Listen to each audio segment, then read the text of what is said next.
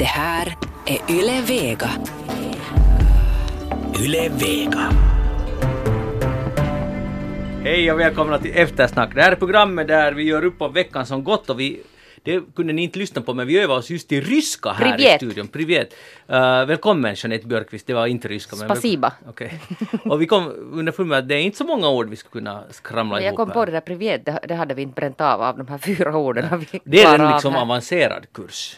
Ja. Ja. Och vi kommer att tala mer om språkkunskaper faktiskt, så det var ju mycket lämpligt att det här kom upp just nu om en liten stund. Jeanette Björkqvist, välkommen med. Och jag vet att du vill att jag ska... Oj, Jeanette vad du är brun! Har du varit tack, mycket i solen? du? Ja. Du är så jättefräsch och fin. Så där, det var sagt. Mischa Eriksson, Hej! nästan lika fräsch och fin, Ja. men fin på andra sätt. Vi alla är, man kan vara fin inombords och... och, Sen kan man vara fin i skägget. Ja, och fin i Absolut, ja. skägget, det är en Fast tredje möjlighet. det är alldeles sant, men det är inte riktigt heller för det är inte ansatt. Nu på den tid så Hur, hur lång tid sedan? tre och en halv vecka. Jag skulle säga att det känns som år. Ja, man kan titta på bilder på Twitter till Den är fin. exempel. Den är På fin. Twitter, eh, Eftersnack har eget Twitterkonto, ni kan gå in på Twitter eh, och söka på Eftersnack och vi finns också på Facebook där det finns en pinfärsk video som vi gjorde för ungefär 12, mi- nej 8 minuter sedan. Hög kvalitet Där faktiskt. skägget också syns. Där skägget Ja. också syns i Och inte så närbild. mycket annat. Och uh, Jeanette Björkqvists uh, Bruna. Bruna som det heter i Svenskfinland. Någonstans i alla fall. Den syns också i videon. Ja. Jag heter Magnus Lundén, program alltså Eftersnack. Välkomna med! Vi ska tala om veckan som gått som sagt. Och då eh, tänker jag faktiskt börja med Korea. Donald Trump ställer in besöket med, med eh, Kim Jong-Un. Hur, hur tar ni det här, Jeanette? Det där det verkar ju som att han tog det lite hårdare. Nu har han ju meddelat att han är redo att träffas när som helst, var som helst, hur som helst. Ja, alltså Nordkorea. Ja. Ja, lite med gråten i halsen dessutom. Ja. Det var ju liksom nästan så här eh, snäppet ödmjukt. Att om du bara någon gång skulle vilja så ring, mejla, skicka ett brev fast ett I'm postkort. here for you. Ja, ja, I'm here for you. Ja. Och vi kan träffas utan något, något som helst randvillkor. Vi Ja. kan bara, bara träffas var Ja, som helst. ja. Så då osökt kommer man att tänka på att är det här, eftersom han är ju en i alla fall självutnämnd mästerförhandlare, Mr Donald, så kan det här vara taktik att visa åt Nordkorea att vi går inte med på vad som helst och lite, lite sätta honom på, Pottan. på pottan och på många sätt få honom dit på möte men, men spela hardball helt enkelt. Jag tror det är tvärtom. Jaha, Jag tror att det är tvärtom. Jag tror att det är Kim som behärskar det här spelet. Att tror du det? Trump är inte riktigt. Tror du det? Så tänker jag. Det är inte det omöjligt. Ja. Men har du någon belägg för det? No, jag menar, det ligger ju framförallt i, i det där Kims intresse att på det här sättet hålla på och pejpa fram och tillbaka och, och det där, hålla positionerna utan att vika riktigt åt någon hållet.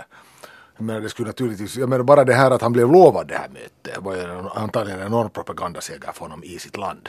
Mm. Att, och nu är det ju inte han som har, har det där dragit tillbaka det här heller utan nu kan han ju också fortfarande i sitt eget land framstå som någon form av martyr här. Att trots sina fredsälskande försök och trevare så är det stora imperiets lömska representant och har lilla matten under fötterna på. Men det skulle jag nog också ha velat veta att det där om detta möte nu skulle ha ägt rum eller om det någon gång äger rum, att hur ser då igen den här rapporteringen där i hemlandet ut? Naturligtvis ja. För det Men- finns väl ingen, alltså USA är ju rimligtvis värre än Sydkorea ens i, i Ja. den här alltså propagandahatet. Jo, ja, men precis. Och jag menar, då funderar jag på det här sättet också att alldeles rimligt och realistiskt så jag menar det är ju bara inom Nordkoreas gränser som det liksom finns någonting att hämta här.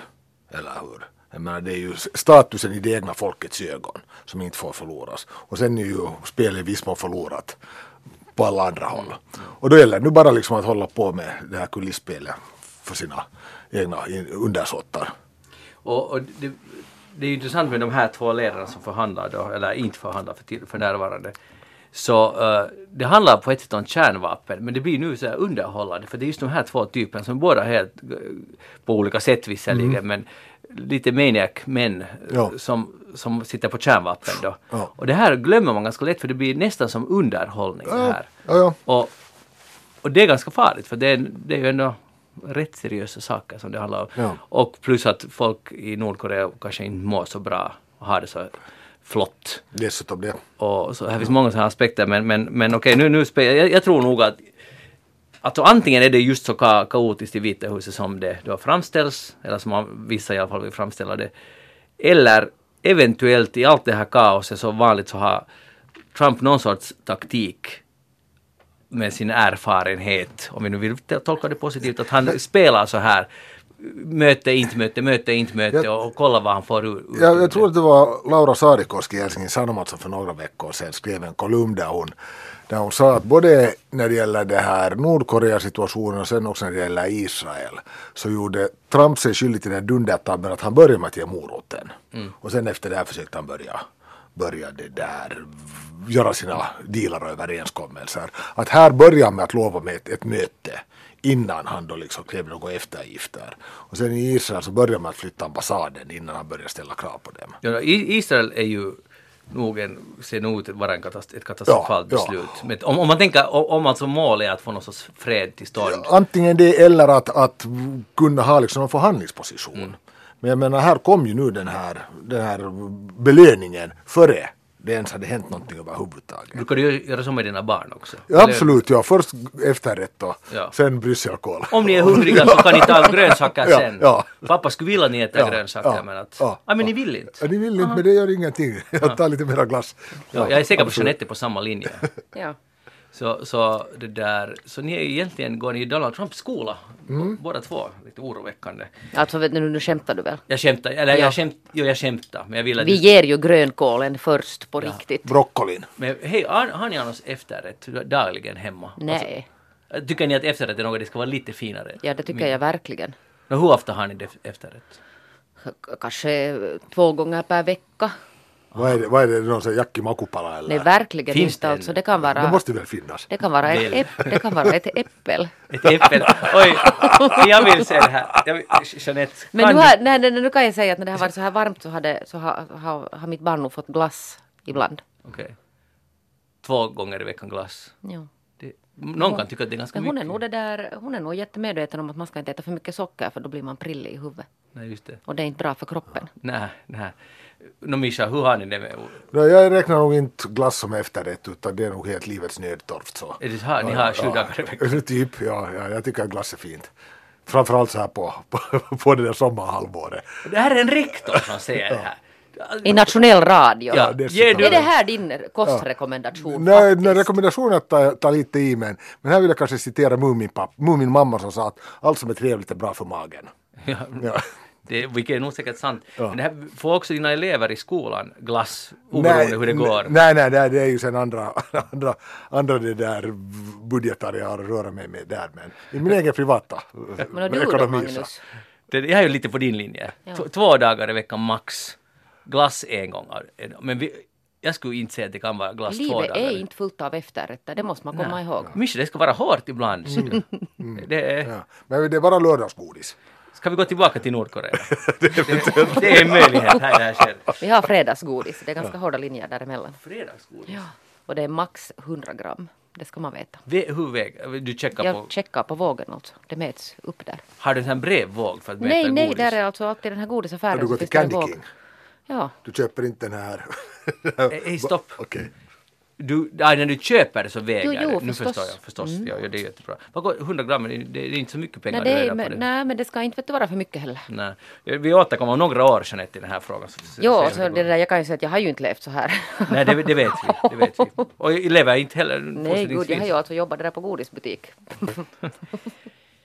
Får vi nu gå tillbaka till Nordkorea? Ja. Jag tycker vi går tillbaka genom att säga att nu var det avslutat. Nord- Nordkorea-frågan. Vi hoppas att alla inser, precis som vi just insåg, vi tog det, det seriösa anslaget när det gäller Nordkorea, att alla världens ledare också ska in, förstå det. Hej, GDPR är här och det är ju då General Data Protection Regulation är här och har ni fått något mail de senaste dagarna angående GDPR? Nu knäar ju brevlådan under det här. Ja, jag menar varenda en förbaskad webbsida som jag något skede registrerar mig på så försäkra mig om att mina uppgifter nog är i trygga händer. Och, Men vad har du gjort? För, för i början var jag så här, läste noggrant och, och jaha, jaha, och, och sen ska man godkänna och jag har medvetet inte godkänt något bara för att se vad som händer. Antagligen händer ju ingenting men har du läst de här breven du har fått? Nej, inte, inte i detalj. Jag menar de flesta så mm, en del ber mig att bekräfta att jag fortfarande ska vara på några mailinglistor och så vidare. Och det är ju ett bra tillfälle att helt enkelt bli av med det här som dimper ner. Och sen så en del som sagt att jag inte behöver göra någonting överhuvudtaget. Det känns ju också bra. Och sen några som kommer från sajter som jag besöker regelbundet så där kanske jag kollar upp. Kollar vem det kommer ifrån. Och, Det var, det- jag fick av en, eh, de här som tillverkar mobiltelefoner faktiskt, Jalla eller Jolla eller vad de nu heter. just det. Som eh, jag gjorde ju faktiskt det här, det här kan ju då avslöja, jag tror jag någon gång berättade, när de kom ut med sin första finländsk designade, tillverkade telefon för några år sedan så köpte jag en, min enda smartphone, men jag har aldrig öppnat paketet. Så satte jag in det i ett papper och så satte jag ett brev. Den här telefonen köpte jag då och då, datum. Och jag trodde då att det skulle bli jättestor, det skulle bli nya Nokia. Mm. Därav blev intet. Men nu har jag sparat så att mina barnbarn någon gång kan öppna en vind, alltså förstår ni, helt uh, mint condition Ja, ja. telefon. Och så ska de bli jätterika. Det är mitt arv, det är det enda jag kommer att ha ge av det. Ja, ja, det, Inte så det, det där rostbrödet försvann. Ja, det försvann tyvärr. No, men det tar vi en annan gång. Men i alla fall, Mischa, tror du det här kan ja, bli ja, något? det, alltså, det är ju klockrent. Det med, ta nu till exempel de här Matchbox-bilarna, kommer du ihåg dem? Mm, visst. Ja, och där, de som har en komplett kollektion som inte har kört i sandlådan av dem Mm. så, så är ju minsann nu en förmögen man. Ja, ja, man kan nästan säga att jag är nu redan är för Ja, antagligen. Ja. Eller nu får du vänta lite en stund men. Säger du det? Säger du det? Uh, Okej, men Jeanette, har du fått... Jag menar att det var det, så de, de skrev att jag läste det här mejlet och så stod det till sist att eh, alla har ju rätt till att granska sin data eller be att försvinna Ja. så att säga, bli bortglömd. Ja. Och så stod det också att ni har rätt till, det här med snälla gör det inte eh, bara för ros skull, att det kommer att liksom belasta vår kundtjänst mycket. Jag tycker det var helt ärligt. Ja. Att säga att, att gör det inte ba, annars bara utan om ni verkligen känner för det. Jeanette, eh, har du fått mycket mejl? Alltså kopiösa mängder faktiskt. Men, eh, hur har du förhållit dig? No, jag hade där flaggat dem där och sen har jag på något sätt tänkt sådär att jag ska ta itu med dem lite senare riktigt sådär på allvar men nu, nu liksom löper ju tiden ut. Jag vet inte vad som händer. Jag har inte gjort någonting. Alltså det träder, lagen träder i kraft idag. Jo, jag vet. Det har varit två år sedan övergångsperiod och idag gäller det alla. Och redan idag tror jag att eh, organisationen None of your business har stämt faktiskt i EU-domstolen både Facebook, Instagram, WhatsApp och Android eh, för att de inte ens försöker följa GDPR. Och nu är det svårt att för en lekman att avgöra om det här stämmer eller inte, det vill säga att följa dem eller inte. Men när jag försökte läsa Googles nya och Facebooks nya så det var nog väldigt svårt att förstå vad har de nu gjort för att Ja, där är efterleva där, det här. Alltså, och min- där är ju min- den där att vill man vara kvar där så måste du godkänna sen i alla fall att det finns liksom Jo, jo en men samtidigt måste de ju när det gäller Europa Ja. följa GDPR. Alltså min, min uppfattning, jag ägnar snabbt igenom just den här stämnings, stämningsartikeln. Min uppfattning är den här att, att de, eh, en aspekt av GDPR är att det materialet som du samlar på dig ska så att säga vara ändamålsenligt. Att du får till exempel inte om du då har ett säg ett eh, register för hundägare får du inte ta reda på skonumret och hårfärgen för det är liksom inte relevant för den där hund. Mm. så måste man berätta varför det är relevant. Exakt, ja, naturligtvis. Ja. Ja, men, men där informationen så, så måste vara relevant och också användas till det syfte. Och klon och kroken i den här stämningen är den att de inte tycker att lämna ut den här informationen till marknadsföring är relevant. Att det är inte vad den här tjänsten går ut på. Och därför när informationen sen styr de här reklamerna som poppar upp på den här sidan så används informationen om det är fel. Det är, liksom, det är, det är den här kärnan i den här stämningen om jag har förstått rätt. Jo, och jag tycker det är en bra poäng Ja. de, de driver. Att, och, Ja. och samtidigt så om de skulle vinna så skulle ju till exempel Facebook vara väldigt illa ute Ja. för hela deras äh, verksamhet bygger Ja, på det ja här. absolut ja. ja Alltså ja. den ekonomiska sidan. ja. ja. Till oss framställs det så som ett socialt medium men det som de gör pengar på är just Ja, det som du precis. beskrev. Så om det, om det skulle liksom, om man skulle komma åt det så skulle det inte mer finnas Facebook. Nej, eller sen vet du, skulle man på sätt eller annat måste då alldeles explicit ge sitt godtyckande till, godkännande till att varsågod gör vad ni vill med den här. Eller på något sätt då kanske kunna, ska vi säga, mm, i större utsträckning och tydligare styra hur den delas med i marknadsföringssyfte. Men det blir nog svårt. Men det har ju varit alltså massor med den här, de här nyheterna kring det här. Det var ju något skede här i, i de här sociala medierna på veckan som folk började tycka att nu har det gått lite överstyr det här. Att det här börjar ta lite stora sådana här dramatiska svängar. Men jag läste nu här senast i morse var det, det där tydligen husbolag som är jätteoroliga att påverka det här till exempel. Att, att hur ska man göra en sån här lista över bastuturer inom husbolag? Att får man ha, förstår ni att när det går så här, sån här spinn i det. Och jag kan nu säga att det får man ha. Men det där, de rekommenderar då att man ska ha, att skriva sitt bostadsnummer och inte sitt namn så att det inte blir någon slags sån här... Ingen ska veta vem som... Det, där blir, sen, det blir ju lite Jo, det löjligt, en det. sidoeffekt som är helt Ja. irrelevant i det Ja, här sak- sammanhanget. exakt. För att syftet med lagen är ju gott. Ja. eh, men sen kan det få sådana här, och sen övernitiska lagföljare som, det kan få just sådana här att man Ja, men det är ju välkommen till Finland alltså. Vad kunde man vänta sig? Det här är just det landet där vi blir sådana här. Ja. Ja, men, alltså, men samtidigt så väcker det ju också en hel del, hur ska vi säga, relevanta tankar också om hur information överlag behandlas tryggt och säkert. Jag menar det här är ju, hela den där data-IT-sektorn, det är ju en sak för sig att du liksom ska inte ha användarnamn och lösenord och massa känslig information bara slarvade på någon server som vem som helst kommer in. Men om du tänker ur ett skolperspektiv så jag menar, det här gäller ju inte bara elektronisk information och elektroniska register. Det gäller ju precis lika mycket också pappersregister som du har någonstans. Om vi då tänker en lärarkalender med elevernas uppgifter och vitsord och annat sånt här. Så det här är ju, kan man argumentera för att eh, är känslig information som lätt hamnar i orätta händer. Och det här väcker tanken åtminstone, hur är du säker på att så inte sker? Så det är ju klart att mm, av praktiska skäl så, så det där kan man ju kanske inte direkt förbjuda den här formen men det signalerar till lärarna att kom ihåg ni får inte bleka med den här informationen och liksom behandla den liksom fullständigt så här nonchalant. Och det är ju säkert en bra påminnelse. Ja, Eh, Samtidigt måste lärare kunna göra sitt jobb. Ja naturligtvis Så ja. det ja, är ja. den där båda sidorna. Ja. Men på det sättet tror jag det, det ökar i alla fall medvetenheten om uh, onödiga register ska bort. Och det finns ju mycket som säkert registreras. Men jag tror att de stora uh, skurkarna inom situationstecken är just sådana här som uh, framförallt då till exempel Google som har så mycket jättefina tjänster att människor gärna vill använda dem. Till exempel jag och, och Mischa och säkert Jeanette också. Och Yles Radio använder dem för massor av saker. Så, och där finns väldigt mycket och det är ändå nog ganska oklart vad allt de samlar in och hur det görs. Fast de nu säger att de efterlever GDPR. Så, så och där tror jag det är mycket, det är på en helt annan dimension än en bastulista. Och, och, och bastulistan samlas inte och, ihop för att för att uh, ha någon Säljas ekonomisk vidare. nytta, sälja vidare. Men det är just vad Google gör och det har vi gladeligen gett tillstånd i många, många år och det kommer att fortsätta. Och då blir det naturligtvis lite fånigt i det här sammanhanget som i så många andra också. När, när diskussionen då reduceras till att prata husbolags lappar i bottenvåningen och bastulistor och sånt här. När det är någonting väldigt mycket viktigare som det här egentligen handlar om. Att det är ju skog och träd som blandas ihop här helt och hållet.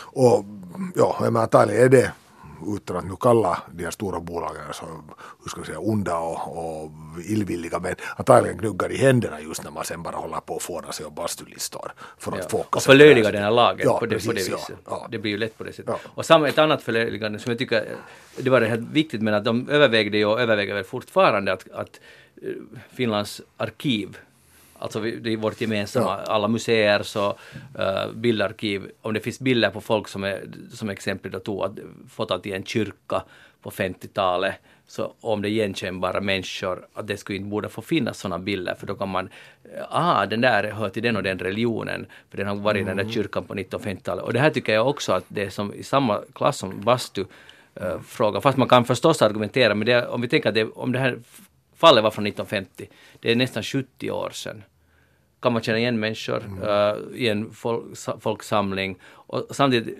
nyttan av att vi har ett arkiv som är tillgängligt för hela, alla skattebetalare är extremt stor också. Så det blir också bara liksom, det blir nästan barnsligt tycker jag en sån här fråga.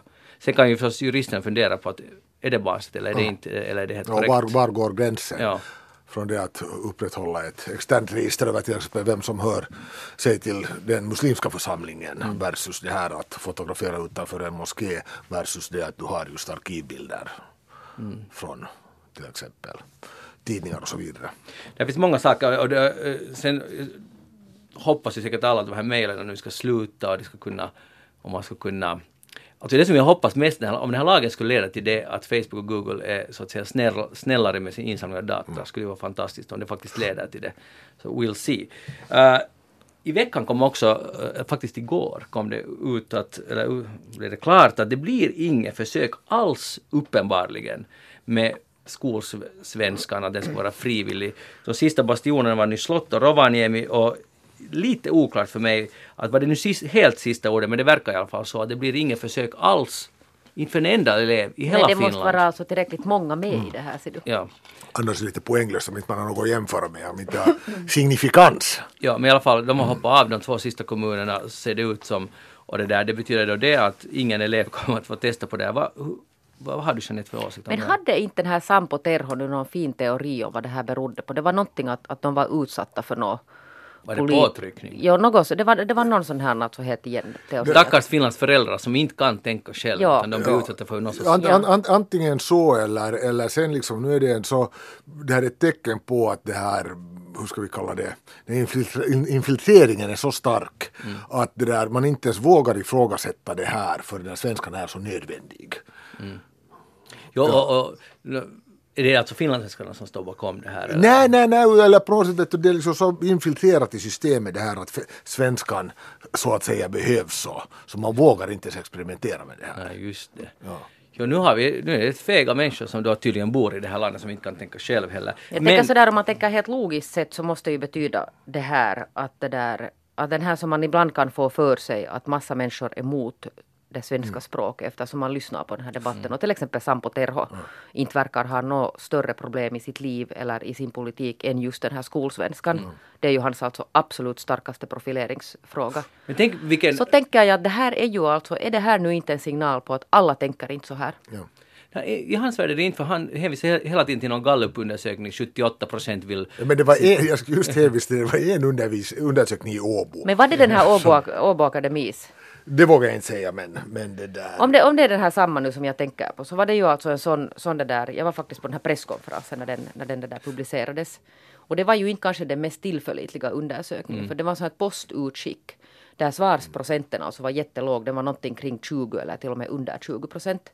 Och, och det var en lång och omständlig alltså förfrågan som förutsatte att man för det första går alltså genom och kruxar i för hand, alltså hela den här blanketten och sen skulle den sättas i ett kuvert och postas.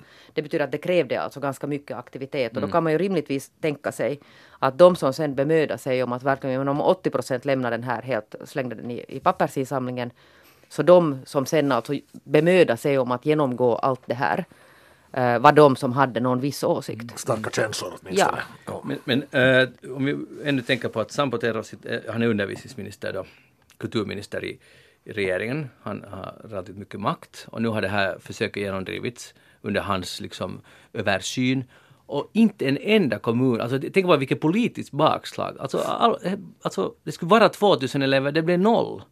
Så Hans hjärtefråga. han, och hans allra viktiga, det är liksom hans eh, hela orsak till att han existerar. kä- Käpphästen på vilken han red ganska långt. Så, så det, du måste ju vara ganska knäckande så att säga för honom. Men det där... Men eh, sen, alltså det, det, det, det, sen, sen hittar han ju på de här teorierna om vad det här beror på. ja, det måste man nu... Och han får det alltid vänt på något sätt. Jag vet inte vems fel det här nu sen egentligen var men. Men om vi tänker i alla fall, det som det har kommit fram att, att det behövs mera språkkunskaper i, i landet. Eh, nu hade de velat experimentera med spanska i Rovaniemi och med ryska i östra Finland. I Nyslott var det då tal om.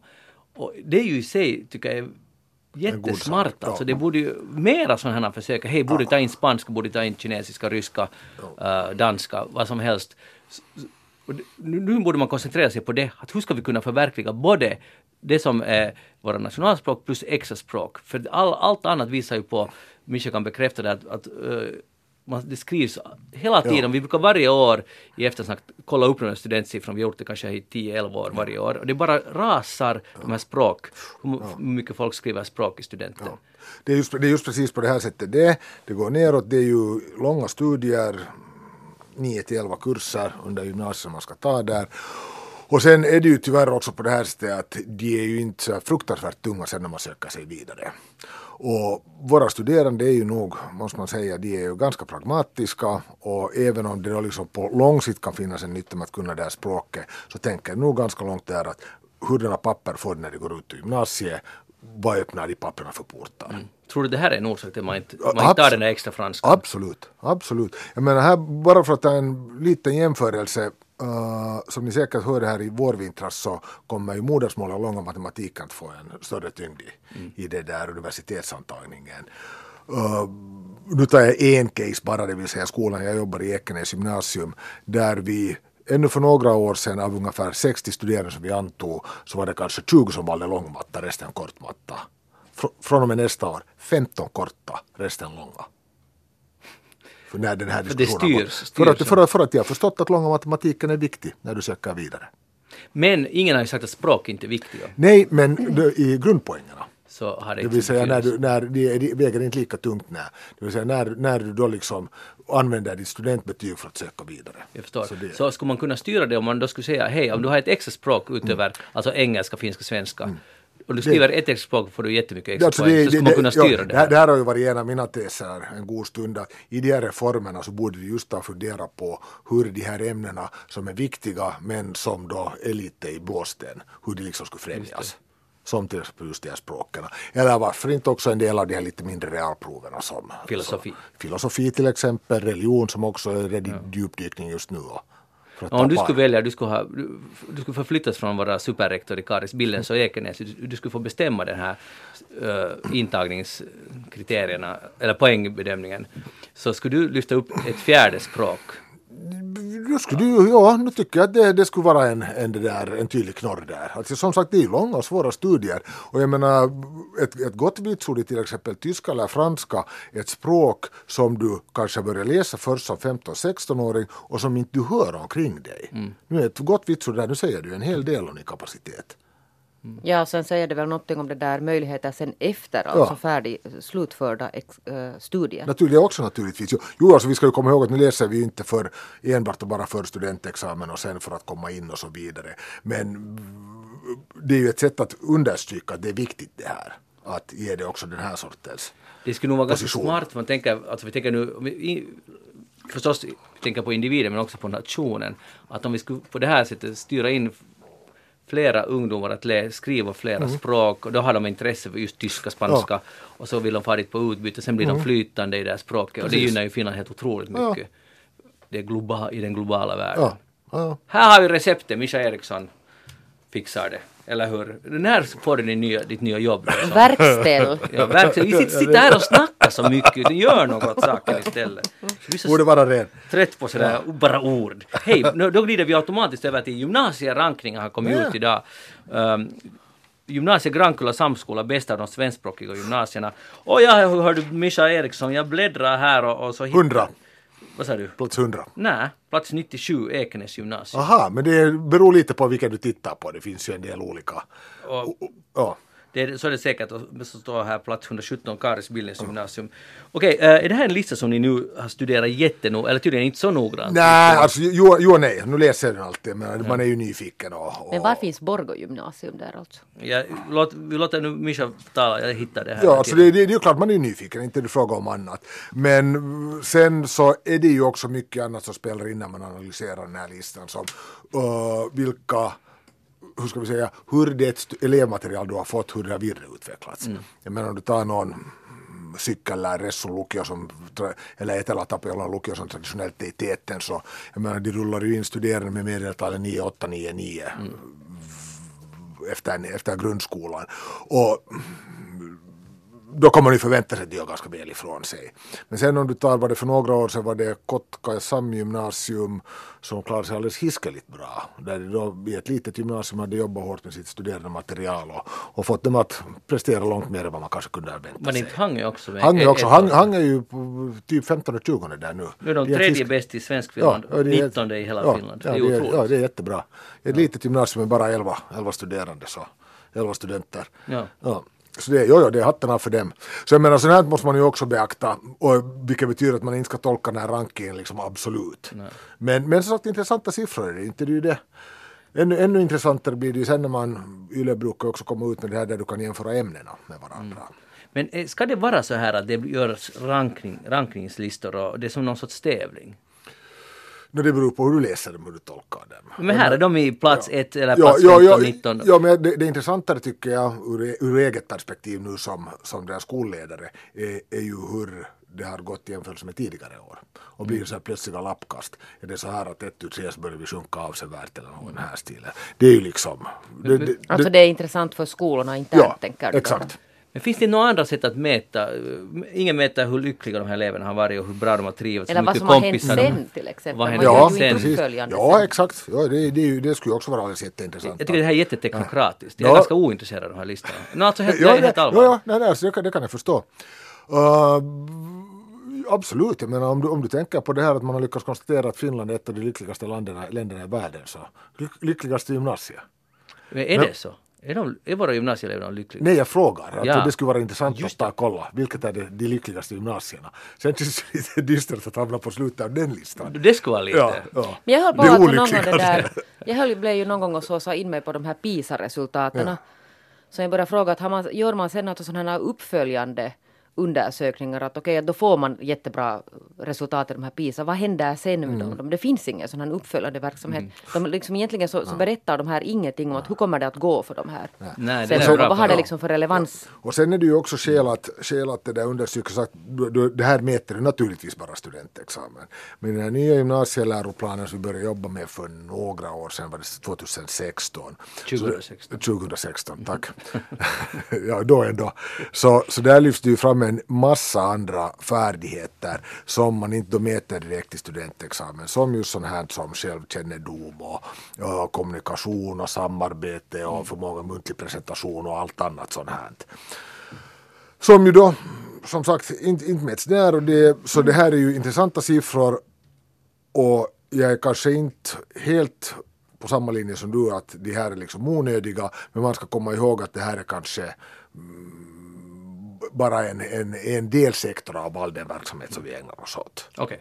Jag, jag köper det där. Ja. också. Nu, nu känner jag mig liksom snäll här. Och Jeanette...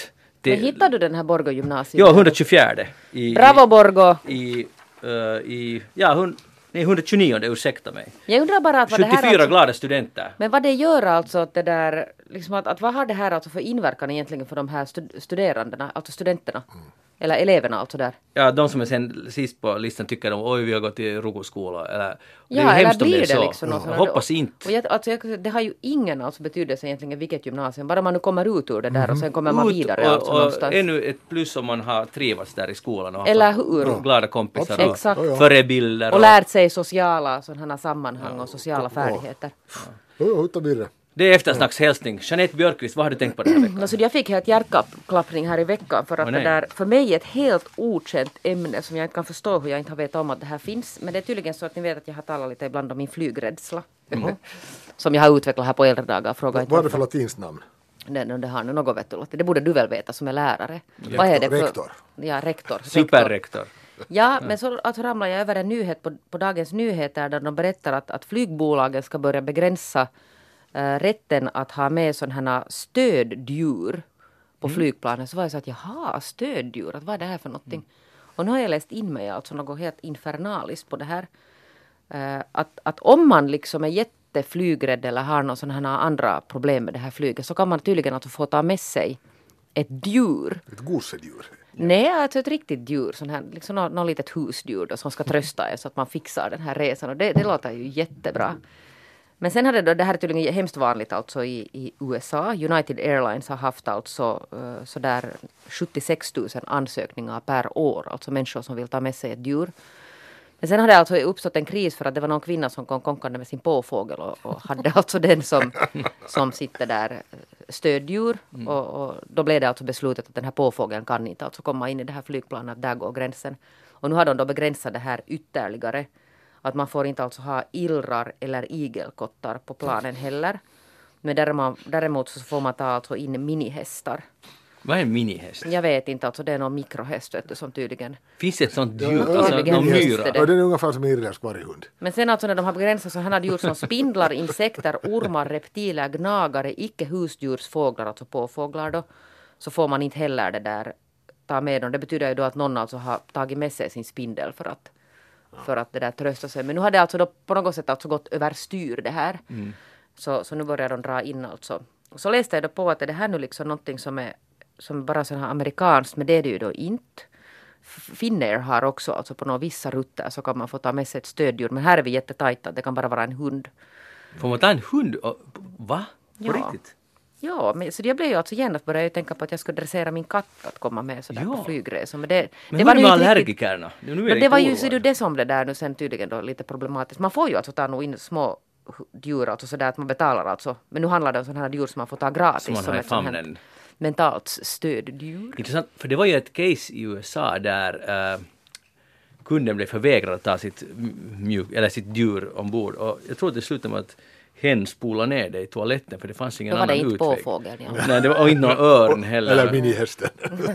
Nej, eller beror på hur mini den där minihästen är. Men i alla fall så det kan ju gå så också. Då, då funderar man hur viktigt var det där stöddjuret egentligen? Ja men var det sen ett stöddjur alltså? Nu, alltså nu har det, det är nu alltså så, man ska faktiskt ha läkarintyg nu och så måste man anmäla dem så ska man kunna ge något bevis på att de här djuren är dresserade för att det har tydligen blivit lite problem med de här aggressiva, högljudda och illaluktande stöddjuren här inne i, Galopperande flygplanet. minihästar. Att man kan som- inte ta liksom riktigt vad som helst med Jag sig. tycker du uttryckte det så fint, så att det går lite på övervarv, för det är just vad det gör. Och det, det beror på att det är mänskligheten år 2018 Eller hur? som är nu in action här. Ja. Men Jeanette, eh, tänker du nu göra något åt det här när du talar om din katt? Nej, det kan nog hända att jag inte där har tillräckligt allvarliga problem för att man måste nog, nog ha psykiaterns utlåtande på att man behöver det här. Man måste ha liksom det ett kan hända att, papper. jo, jag tror att det kan hända att det inte räcker med sån här allmän lite ängslighet över att flyga utan att det ska vara lite kanske allvarligare problem.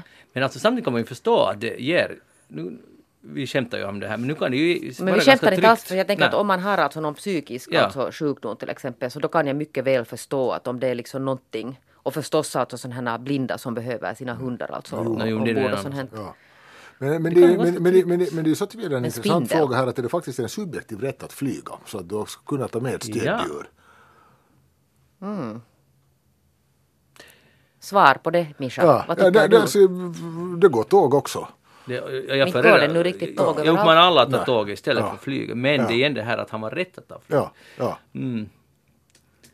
Var- Men ska ha man om rätt det att- nu, nu tycker jag att om det, om det kan påvisa att man har en jättesnäll katt, Men minikatt. om man, om man alltså det där kan man förvägra, alltså då blir det ju sån här diskriminering och du tänker att någon har alltså ett så allvarligt psykiskt problem att den plötsligt förvägras Ja. eh, att stiga ombord på ett flygplan för att flygbolaget, Ja. alltså om det faktiskt handlar om så allvarliga Absolut, problem. ja. Att man skulle kunna flyga om man skulle få Ja. ha med sig det. Ja, ja, Ja. alltså, då, då är det jämförbart också med ett där fysiskt handikapp som blindhet där du måste ha din. Att vilka handikapp berättigar dig till att ta ett djur och inte. Ja, nu blir det jättemycket... mycket- Det här är just det dåliga man diskuterar saker så inser man att det är mycket mer s- svårare, mer komplicerat än man först trodde. Ja, sen måste jag nog säga att Vi borde sådär- sluta snacka. Fast jag, fast jag lite nu skämtar om den här katten, men jag, jag skulle ju inte utsätta min katt för det att jag släpar ombord honom på att jag kan inte rimligtvis tänka mig att alla djur trivs. Jag vet inte, en påfågel till exempel, att trivs den så där hemskt bra på ett flygplan om den skulle ha kommit ombord alltså. Allt det här började ju när man sköt upp den här stackars Laika i rymden. Och den hade ju minsann psykiska problem. Där skulle jag behövt ett stödmänniska med, med så skulle det kanske kännas lättare. Och så skulle vi kanske tagit ner den också. Ja. Den där Sputniken. Ja, det var ju lite hårt. Ja, dit Tack och adjö. ja, ja, ja, precis ja. Var det inte så den dog i, Alltså, i det- kollaps? Den, den blev i orbit. Inte kom den, eller Nej, kom men den ner? dog ju för... Var det så? Alltså, Okej. men den, Laika dog Ja. av någon sorts psykisk stress. Okej, just det. Men det är ju ett djurförsök på den nivån. Ja. Ja. Ganska hög nivå. Ja, men okej. Det Mi- var dåligt. det, det var dåligt, jag ska sluta med sånt. Mischa, har du alls flygskräck? Nej, inte minsta. Inte du går Kan in, visslande går du ombord. Vänta, Ja. jag ska ge lite tips på hur du det där kan utveckla lite. Låt komma, för han skulle säkert gärna vilja ha. När börjar du flyga till exempel det där om du nu skulle få, nu ska man ju inte flyga, det är ju usch usch usch jättejobbiga människor som flyger och förstör hela planeten. Men om du nu till exempel skulle få för dig att du flyger till Thailand så kan Ja. du titta på kartan över vilka länder du flyger och så tänker du på ukrainska plan som plötsligt trillar Mm. ner från himlen på grund av, ja, på grund av MH17 på grund av, av ryska trupper som... kanske nej, njet. Nej, absolut Njet. inte. Uh, en Men det, där, men, det, luftvärnsmissil. men det är ja. alltså ganska bra det där. Sådana, sådana liksom. Men är det det som du är rädd för? Att du tittar på kartan? Alltså, det är Men inte sådär... sådär över Afghanistan till exempel är ju inte så jätteroligt att flyga över. Man vet ju inte vad det kommer upp där Är det från så dem. du funderar? Ja, Okej. ja, ja, nej, ja, Och sen så kan man alltså sen börja jumpa liksom vidare på det här och tänka på det här, de här, de här knakande, den här omöjligheten egentligen alltså i att man kan flyga. Nej, nej, Jo, det tycker jag är mycket intressant. Varför, hur är det möjligt jag är här? Ja, Att det här och ska jag vara här? Hör jag hemma här? Nej men det där allvarligt, alltså jag har ju flugit helt jättekonstiga... flyga? Jag har ju flugit alltså sådana här jättemini, otroligt jobbiga plan alltså mellan och Kenya och Somalia och sen har jag aldrig varit rädd alltså det här, det här har nu, jag ska, jag ska jobba med det här. Mm. På tal om det där Utan min MH17 så, så nu anklagar ju då Australien och Nederländerna så här officiellt nästan rakt ut Ryssland för att Inte bara bakom- nästan, det var väl nog ganska... Ja men det var lite så här inlindat i någorlunda diplomatiska ord, ordalag. Men i alla fall att det är nog ganska uppenbart. Och eh, idag har också den här Bellingcat som är en sån här oberoende internationell forskargrupp presenterat också relativt starka bevis för att den här ena personen var spårat upp som han, han ska ha stått bakom det. Och det där, eh, alltså visst är det ju ganska häpnadsväckande att de sköt ner. Det, jag skulle säga att det var ju säkert i misstag så de trodde att det var ett ukrainskt någonting. Men vilket, vilket grymt misstag. Men det där nu, nu är det ju alltså då så orsaken till att vi jumpar med de här ryska orden här är ju att, att Ryssland säger ju njet. Ryssland säger att de har absolut ingenting med det här att göra. Och det, då, då är det nog frågan vem har då gjort Ja, det jag väntar på att, och sen säger någon att, att de borde nu alltså samarbeta, att nu borde Ryssland på något sätt liksom komma med. så Säg att det var ett, vi hade sådana... Men den dagen när Ryssland skulle erkänna det, så den ska vi inte hålla andan det i väntan inte på att den ske. dagen. För det skulle vara som prestigeförlust. Men, men nu är det ju ganska grymt. Jag tänkte, jag tänkte på något sätt, jag såg den här presskonferensen som Bellingcat höll då idag. Så tänkte på att, att om det skulle vara någon anhörig, så man skulle nog vara ganska, äh, eller inte bara ganska, Kränkt. Kränkt och, och att där sitter de och ljuger, ryska militärer och säger att nej vi har ingenting med det här att göra. Och de har skjutit ner ett civilt plan. Antagligen då var det inte avsikten att skjuta ner just det planet, men i alla fall det här är faktum. Och sen det här klassiska ryska numera, att man bara blånekar, nej vi har ingenting med det här att göra. Att det Jo, det förändrar ju alltså ingenting, men man borde ju i alla fall få på något sätt ett, ett Ja. erkännande så att man får en orsak. Ja. Mischa Eriksson, vad har du tänkt på den här veckan? Hörde jag läste en, en ganska det där, en ganska skojig artikel här alldeles nyligen. Vet ni vad dvorak är? Det är något polskt. Dvorak, har ni hört om det? Eller knvnls. Nej, det vet det känner jag inte. Det låter fortfarande lite som polska, känner jag.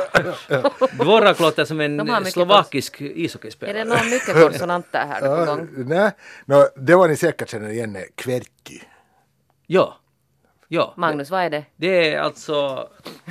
Jag vet, alltså det har något... Nu, nu visste jag att du skulle tala om det Ja. här, men det har att göra med tangentbord. Just man det. skriver fel, alltså det det är när man drar där. Ja, vänster alltså det är, kverti tangentbord är det allra vanligaste tangentbordet Ja. som vi har. Ah, det är själva tangentbordet Ja, det heter kverti. Ja, ja det heter kverti tangentbord för att högst uppe till vänster så har du först de sex bokstäverna kverti. Just det. Ja, och, och dvorak är då ett annat tangentbord som utvecklades också någon gång på 1800-talet men alldeles som Video 2000 på 70-talet, 80-talet så slog det aldrig igenom.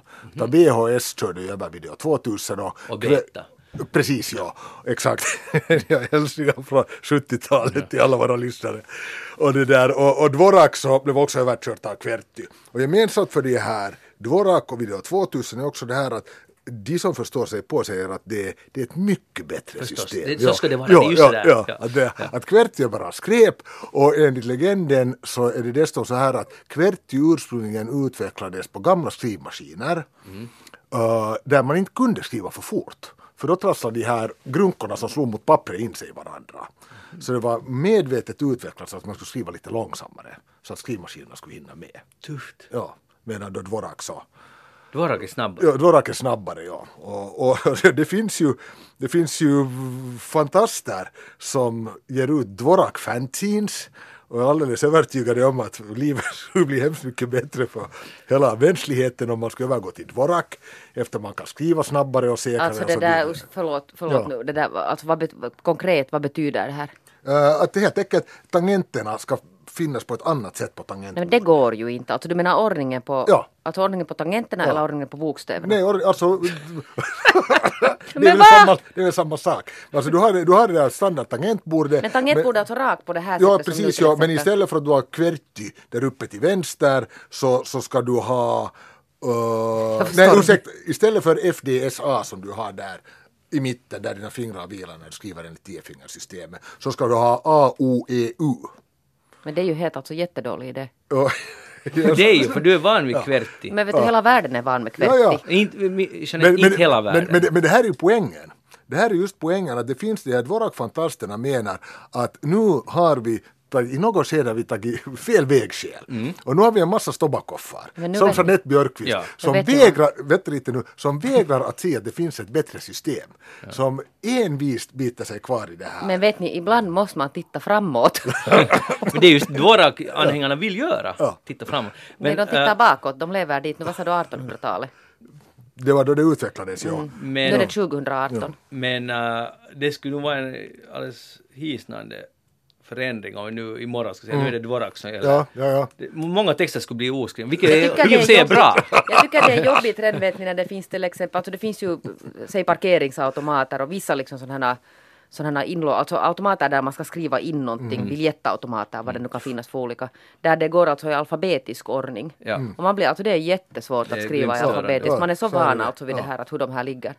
Men använder ni tio fingrar så här på riktigt? Nej, Jag skulle säga att någonting mellan sex och sju. två till fyra. Och tummarna tar bara hand om mellanslaget. Rektor skriver med två till fyra. Yes. Men det går snabbt. Om du skulle ha Dvorak skulle du Jag kan säga som har tio. tittat på Staffan Brun kärlekshälsningar till honom att han använder inte så många men de går snabbt. Ja, och, och, och, Och hårt. Och hårt. Och det, det är mycket viktigt. Han är uppvuxen med skrivmaskinen så det hörs. Absolut, ja. Men jag, jag, jag, vi talade just nu med en eh, kompis om det här och han, jag märkte på honom att han använder en tio. Jag blev helt chockad, en journalist. Och då kom det fram, han frågade mig att använder jag tio och jag använder tio, det ska jag påstå i alla fall. Jag, jag lever i alla fall i den världen jag använder. Och det är allt på grund av att jag gick på nian i maskinskrivningskurs i skolan. Ja, Norses andra våning, det är Ja. kopieringsrummet. Ja, Men det och, och jag är så glad över det. Men det betyder alltså att du kan skriva utan att titta på Ja, tangentbordet. ja. Och det, det är en av de få saker jag fortfarande kan briljera med mina barn. Att det är som, ska vi säga min yngsta, att han tror att pappa trollar för jag tittar bort och skriver. Att han förstår inte hur det är möjligt. Och jag, det, finns ännu en grej man kan liksom, fotis för många år sedan, allt annat har också farit med det där, trolleri. Det är ganska bra. Jeanette, testa med det om du kan skriva. Jag kan inte skriva alltså det där. Nej, du kan inte. Jag Kanske sådär ibland går det bra om jag är på gott Du kan humör. bjuda in mig och säga nu ska vi ha troll Karl Magnus här och visa. Det ska komma ett program, nästa kalas, barnkalas. Jag kan komma och hålla. Varför skrattar ni? Ska du ha frack på, frack, frack, liten och- nättsumma frack, pengar. frack Ja. och cylinder. Ja, det blir inte billigt, det är sant, det är sant. Okej, Dvorak. Eh, vi ser fram emot det här. Ja. Tror du att det kommer att ske den här revolutionen? Jag, jag vet inte, men alltså, jag, jag måste ju ännu spinna lite vidare på Mm. den här. För jag menar, jag läste igenom den här, jag var jättefascinerad av artiklar, framförallt de här Dvorak-anhängarna som faktiskt liksom med fradga i mun gick Blev du så Dvorak talade. själv där? Nej, nej, nej, alltså, jag, en del av det här kände jag till just när jag spelade till det här Kverti. Var ju så här gammal skrivmaskins uppbromsning, trodde jag. Men sen så kommer här motargument som säger att det är inte nödvändigtvis alls så här. Att det liksom, att forskning har, har det där skapats av Dvorak själv back in the days när han försökte, försökte Men främja sitt varifrån var Dvorak alltså? Ja, han var amerikan nog. Och så trasslade det in sig i en alldeles hiskelig, hiskelig det där resonemang för och emot de här olika tangentborden och sen när det kom till slutet så, så insåg jag att vem bryr sig egentligen? Att, skri, att, Bra, att, Mischa. att skriv, skriv på bara. Fortsätt skriva. Ja. Det är dit du ville komma. Det var ungefär dit jag ville komma med, efter, kom- vår, efter vår tio minuter ganska hetsiga debatt Ja. Konsensus råder om detta. Bra, utmärkt. Vi fortsätter. Allt, allt. Vad skönt att något kan fortsätta som förr. Hej, älskar ni era grannar? Nå, älskar, Det är ett ett starkt jättestarkt ord. Nej, svara på frågan. jag måste säga det, vi har alltså flyttat för inte så jättelänge så jag måste nog säga att den här, det var, där i vår förra bostad så hade vi vår, vår dam som bodde mitt emot oss så jag måste, det, det kanske gränsar lite till, till kärlek. Kärlek. Jag tror att man kan inte ha en bättre granne än henne, alltså hon var helt underbar. Okej. Vi saknar henne ännu. Mischa. Nå, så överlag så förhåller jag mig lite skeptisk till grannar. Det måste jag Aha, säga. det, ja, det, det är dina gener på något ja, på något sätt, ja. ja. Default Ja, ja, inställning. ja, exakt, ja. Att det, är- vet, Jag skulle inte vilja vara Mischas granne. det förstår jag bra. Men jag tycker sådär överlag så man väl ganska sådär, förhåller sig ganska sådär pragmatiskt till de här grannarna i den mån man ens ser dem. Ja. Precis, ja, i den man ser dem, att det, det är liksom lite så här som, som mycket annat att, att lägger man inte märke till med det är det bra. Men alltså det där, det här går ju alltså höghus då, men sen när man bor i någon så här egna små hus, alltså ute på, på sådana te, vad heter det, glesbygder.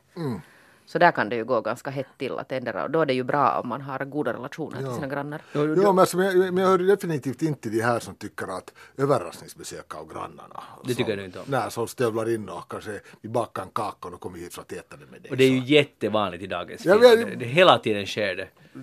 Ja, just saying. Jävla grannar kommer med kakor. Det är liksom, Men på landet händer sånt. Mm. Men nu har i alla fall, ni vet biskop Michael Curry som eh, förrättade den här vigseln i, i förra helgen, så han har nu, han, är alltså, han har mycket på gång. Nu har han, just nu, medan vi, kanske inte just nu, men idag har han en stor sån här, eller han hade igår och nu har de ett, dragit till Vita huset och håller någon sorts sån här, ett tåg som gick till Vita huset. Där de talar om det här att vi ska älska våra grannar.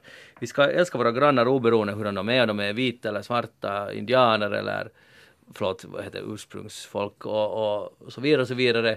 Gay eller inte gay och demokrater och republikaner. Man ska alltid älska sin granne och man ska också älska sin granne även om man inte älskar Ah, sin han granne. talar om granne sådär mera på ett bildligt Jo men men också plan. konkret, för det, jag ville att jag skulle ta det till ett konkret plan. Och att han, de har en jättestor nu rörelse, eller ganska stor, alltså kristen rörelse, och de motsätter sig America first ideologi, ideologin. Vi delar den patriotiska kärleken för vårt land men motsätter oss xe- xenofobisk och etnisk nationalism som placerar en nation framom en annan. Och jag blev så glad när jag läste det här för att om en sån här rörelse skulle bli stark i USA på, som för, talar om att älska sin granne.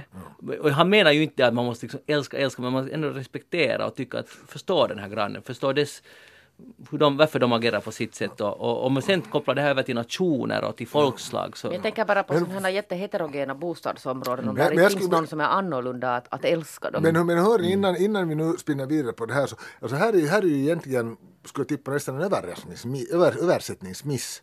För på Det en- var jag som ja, översatte, okej. ursäkta. Och för, det, heter, det är ju bibliskt, Love thy neighbor. Ja, men, ja. men den svenska översättningen, Älska din nästa. no, just Ja, det. ja, ja, exakt. Ja. Men han, han faktiskt så talar han i konkret också om neighbor, alltså helt... Just det, alltså här. vägg i vägg Ja, typ, liksom, men det var också bildligt förstås. Att vem, ja. din, vi, vi kan kalla den din nästa. Så Bra. blir det, så det är inte bara din granne, Ja. vägg i vägg granne, utan vem som helst som du har att göra med. Vi säger så. Men har du, och vi- så, så du älskar alla förutom just dina grannar? Det, är det, det är lite nära inpå. just det. Skulle du kunna utvidga det till den här grannen ja, det, det, det, det, går för sig. Det Ja. går för sig. grannens granne. Men, men okej, eh, tror ni på... Men tesen är ju jättebra. Ja, alltså för att nu är det ju det här nationalismen som är alltså mikronivå eller makronivå som är det stora gisslet vi har igen. Nu, nu Igen. nu I hela världen är det, ju så här att vi, vi, vår grupp är bäst, oberoende vilken grupp det är. Och alla andra, eller de flesta andra där, är ett hot mot oss. Och alla resonerar så här. Hur, hur kan det sluta i ett sånt, Men sånt det alltså läge? förutsätter att du ska älska Sampo Terho. Ja, det, jag måste göra det. Jag måste försöka. Börjar det, det, det är skrutta inte så svårt. Nu finns det mycket svårare. Ja. Nu, Hallå, ska vi också älska? Mm, men, ja, alla har sina bevekelsegrunder och gör sitt bästa i den här situationen. Så här, man lite förstå hur människor tänker. Det skulle vara nog intressant att veta. Eh, många, vi, tar nu, vi talade om Donald Trump här tidigare, att många har svårt, och jag har nog lite svårt med honom för att, för att han, jag tror att han inte så att säga menar det. Men han uppviglar, han, han, är så, han är ju en grym fegis egentligen och han tar det liksom, där var han har sitt säkraste stöd så går han på det, som i den här Jerusalemfrågan och, och många andra frågor. Och, och, det, och vänder, han skapar motsättningar. Så det är svårt att älska en sån som hela, vars hela existens går ut på det här att försöka skapa så mycket som möjligt för att få sitt eget stöd för man är så osäker på sig själv. Och där blir det svårt. Men alla säger ju att när man träffar herr Trump personligen så är han helt en annan person. Mm. Att han kanske på, på ett sånt familjärt plan är en jättetrevlig kuf. Ja, och men han det har också någon varit en baby som har bajsat i blöjan. Det Ja, men, men, glömma. som är det, men det är ju alldeles klart, det finns ju väldigt, väldigt många människor som kan vara hur joviala och, och underhållande och skojiga att göra med, men riktigt utstuderade skitstövlar. Men, men ska vi älska den nästa ändå? Din nästa. Det är ju lätt att, att det där säger så här när, man, när denna någons agerande inte påverkar dig. Mm. Eller hur? Jag menar, du, man kan ha överseende med, med folk som du uppfattar som skitstövlar om deras skitstövlighet inte liksom styr ditt liv. Men även om nu kanske Trump direkt styr mitt liv så nu liksom indirekt så påverkar nog min vardag Mm. på sätt eller annat. Och då, liksom, då blir det svårt att älska honom, eller hur? Donald Trump. Till exempel. Eller uh, politiker som aktivt försöker gå åt min rätt att få mitt modersmål i mitt eget land. För att ta andra exempel. Och det, det, det är lite svårt att... eh, Jag säger, Men det det skulle ba- vara så intressant att förstå sådana som, som ägnar sin energi till att, om det nu finns sådana som vill ta bort ditt modersmål, det tror jag inte finns så hemskt många. Men, men om det skulle finnas sådana, att, att på riktigt förstå att hur resonerar ni? Det, skulle, det är ju guld värd information, att, att på riktigt komma att, aha, det är så här. Och du är- agerar för att du är rädd för någonting, eller du känner ett hot, eller någonting har hänt någon gång. Vad är det som gör att du måste agera mot någon annan? Det, det, man ska förstå det, så ska man förstå människor mycket mer. Absolut. Ja, ja. ja det, det, det har du fullständigt rätt i. Men hörni, vi, vi, jag tänker ta en, ett annat ämne här ännu. Uh, ni känner till Amazon Alexa, det här. Man har en sån här apparat i sitt rum som man kan säga att ring till brandkåren. Ja. ja, ja okej. Jag har en bekant familj som har en så jag har testat Jag, jag har byggt en sån själv. Du är full kompetens att Ja. tala om det, vad vad bra, för jag har ju noll kompetens att tala om det, men jag har läst lite på... Men nu är det då ett fall i USA, där alltså det är ändå en apparat som man kan ha som stöd hemma som kan fixa allt möjligt och beställa pizza och sådana här saker. Och, Och man söka ser- information. Ja, Alexa, vad är Finlands huvudstad och så Sätta vidare. på musik. När börjar eftersnack och så vidare. Nu är det en familj i uh, USA, som i Seattle tror jag det var, som tyvärr så, så hade Alexa, Alexa bandat deras samtal och skickat den här ljudfilen till en, uh, någon slumpmässigt vald kontakt på, på listan och skicka. Så ringde den här helt, att borde ni unplugga er uh, Alexa. Alexa för att den bandar och skickar ut. Och först förnekar förstås Amazon det här och nu har de kommit fram till att det är möjligt att det skedde, antagligen på det sättet att att Alexa hade, de hade på något sätt nämnt ordet Alexa så vaknade den till och så hade Alexa ställt någon fråga men de hörde inte men den hade snappat upp ett svar från deras interna, det här parets diskussion som Alexa uppfattar som ett svar. Så hade Alexa frågat ska jag skicka det här och så hade de sagt något, något, något namn som fanns på kontaktlistan och så skickades det iväg. Ja. Och nu är folk oroliga för att Amazon säger hela tiden att vi bandar ingenting. Mischa. Ja, och inte nog med det, utan vad jag har hört om att det nyaste nytt i hacking är det här att du till exempel i Youtube har ljud som aktiverar de här. Smart! Ja, Oj, oj, Jeanette, vad tänker du säga till dina grann eller till dina vänner nu som har det No, här? de, har- jag tror att de är medvetna om att det finns vissa sådana här att den ibland snappar upp alltså från debatter långt borta och sen inte alltså sådana här klara order. Ja. Att där är lite sådana här... Jag skulle stänga, jag skulle helt enkelt inte köpa det, men skulle, tänker du köpa Men det är Jeanette? alltså en fascinerande apparat, det måste Visst. sägas. Det, men här finns, det finns en annan sida av det här. Mischa, tänker du köpa en Alex? som sagt jag byggt den redan. Men vad heter Men det, den då? heter väl inte Alex? Nej det heter den inte. Vad heter den? den? Mischa? Oraklet Mischa. Orakel Mischa! Skojar du? Superoraklet! Han, han, det är ju så den heter. Jeanette Björkqvist, vi måste avsluta så vi får tyst på Mischa. Jeanette Björkqvist, tack för att du kom hit idag. Mischa Eriksson, det var härligt att du var här. Igen. Och, och vi tackar vår ljudtekniker Tapio Lahti för att han var här. Utan det så skulle det inte bli något program. Och jag heter Magnus Lundén. Programmet alltså Eftersnack, vi är tillbaka genom en vecka. Gå in på facebook.com eftersnack och diskutera vidare eller e-posta oss på eftersnack yle.fi så fortsätter vi debatten. Mera snack och vi hörs igen om en vecka. Hej då!